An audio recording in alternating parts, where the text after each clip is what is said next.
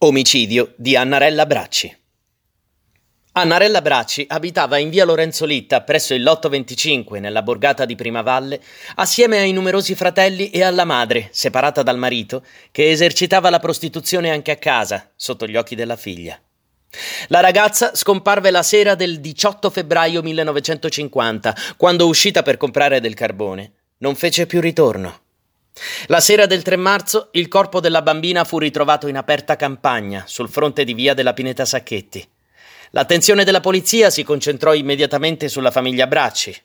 Gli inquirenti sospettarono anche che potesse essere stato tale Moroni, amante della madre, a uccidere brutalmente la piccola e a gettarla nel pozzo. Questi però aveva un alibi. Dopo una serie di processi, quindi, l'unico imputato venne scagionato e a tutt'oggi è rimasto un caso irrisolto.